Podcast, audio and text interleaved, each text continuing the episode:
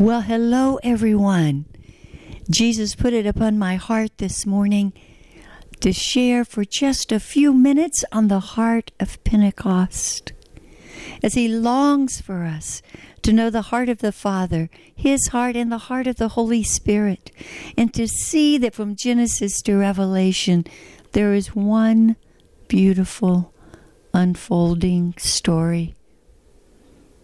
And that God has not changed and the Son has not changed, and the Spirit has not changed. In recent weeks, we celebrated Passover of when the Father brings them out of Israel by the power of the blood of the Lamb. And they come to the Red Sea. It parts miraculous. They're hungry. Bread from heaven comes down. They're thirsty. Water flows out of the rock all to show them the practical, detailed love of the Father, and for those with eyes to see that this is prophetic of His Son to come, the blood of the Lamb, the opening of the waters of death, that He is indeed the bread of heaven, and that He is the rock, and out of Him would come the river of the Holy Spirit the Father gathers them to Mount Sinai. It has now been 50 days since Passover to Mount Sinai. And he opens his heart to them. And he says in Exodus 19, I bore you on eagle's wings and I brought you to myself. Therefore, if you will indeed obey my voice and keep my covenant, you shall be my treasured possession among all people, for all the earth is mine, and you shall be to me a kingdom of priests and a holy nation. And you know that with thunderings and lightnings and quaking of the earth's foundation,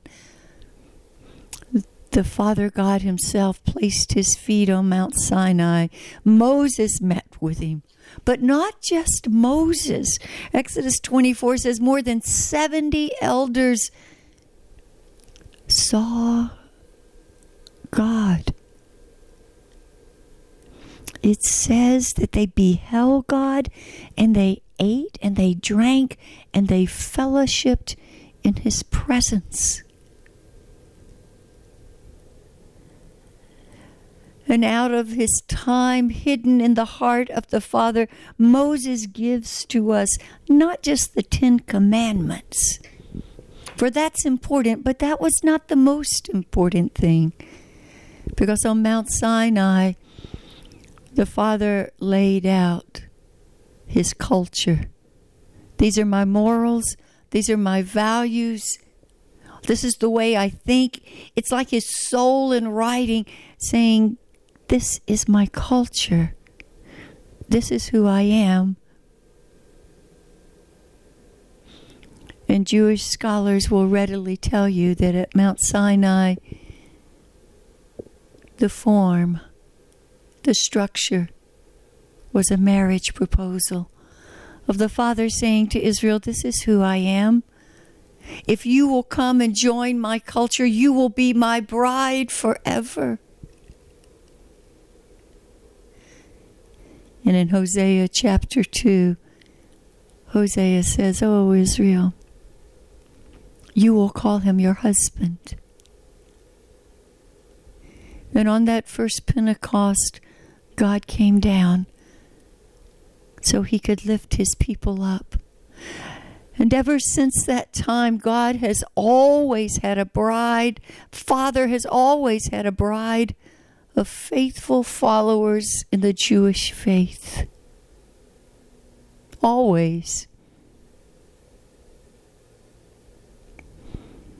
And out of the union of the Father with Israel, is birthed his son. Mary represents the lineage, the mother of Israel, and the Father through the Holy Spirit overpowers her.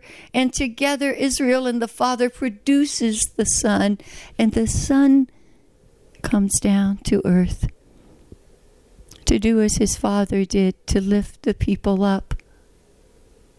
And he is the bread, and he is the giver of life, and he pours his life out, and he lays his life down on the cross because he has seen his Father lay his life down for his bride Israel. As the Father laid his life down with long suffering and mercy, the Son lays down his life on the cross for the ones that will become his bride. And at the resurrection, he says to them, Go and wait, and the Holy Spirit will come to you. The disciples did not have full understanding, but they did know that they were walking the same pathway as all of their lineage from Passover to Pentecost. And on Pentecost, the Holy Spirit comes down and he imbues them with power, and the personhood of the Holy Spirit lives within them to now give them the power to step in to the culture of the Son, his values, his beliefs, his authority, his boundless heart of love and that the Holy Spirit has come like the Father and the Son to lay down his life, for he lives inside of us in the midst of all our shadowy places. But as the Father and Son, He is long suffering and merciful and does not leave us. And He is there to form within us a true new creation. It was not a new thing when the Holy Spirit came at Pentecost, it was a continuation of the same story from Mount Sinai of God coming down to lift people up to be his bride. It is the same story ever expanding in revelation and love, and now expanding to every nation and every race and every people. And the heart of Pentecost is to lift you up to be his bride, to give you the power to receive all the love Jesus has for you, the power to love, to forgive, to offer mercy, the power to walk in his authority with humility, the power to serve only as the Holy Spirit leads you, and the power to give to others as you have freely received all these things. The heart of Pentecost is by His grace, by His power, and by our humility to receive and then release. For all generations, the Jewish people have known that they were here to release Father's heart, to heal the world, and to reveal the goodness of the Father to the world. In continuation, we walking in the Holy Spirit have an infinite increase in power to reveal His heart and His goodness to the world in all realms. And as His bride, to move in oneness with Him, embrace His culture of infinite love and share it. My friends, this Pentecost, receive the fullness of the Father, Son, and Holy Spirit. Arise, bride.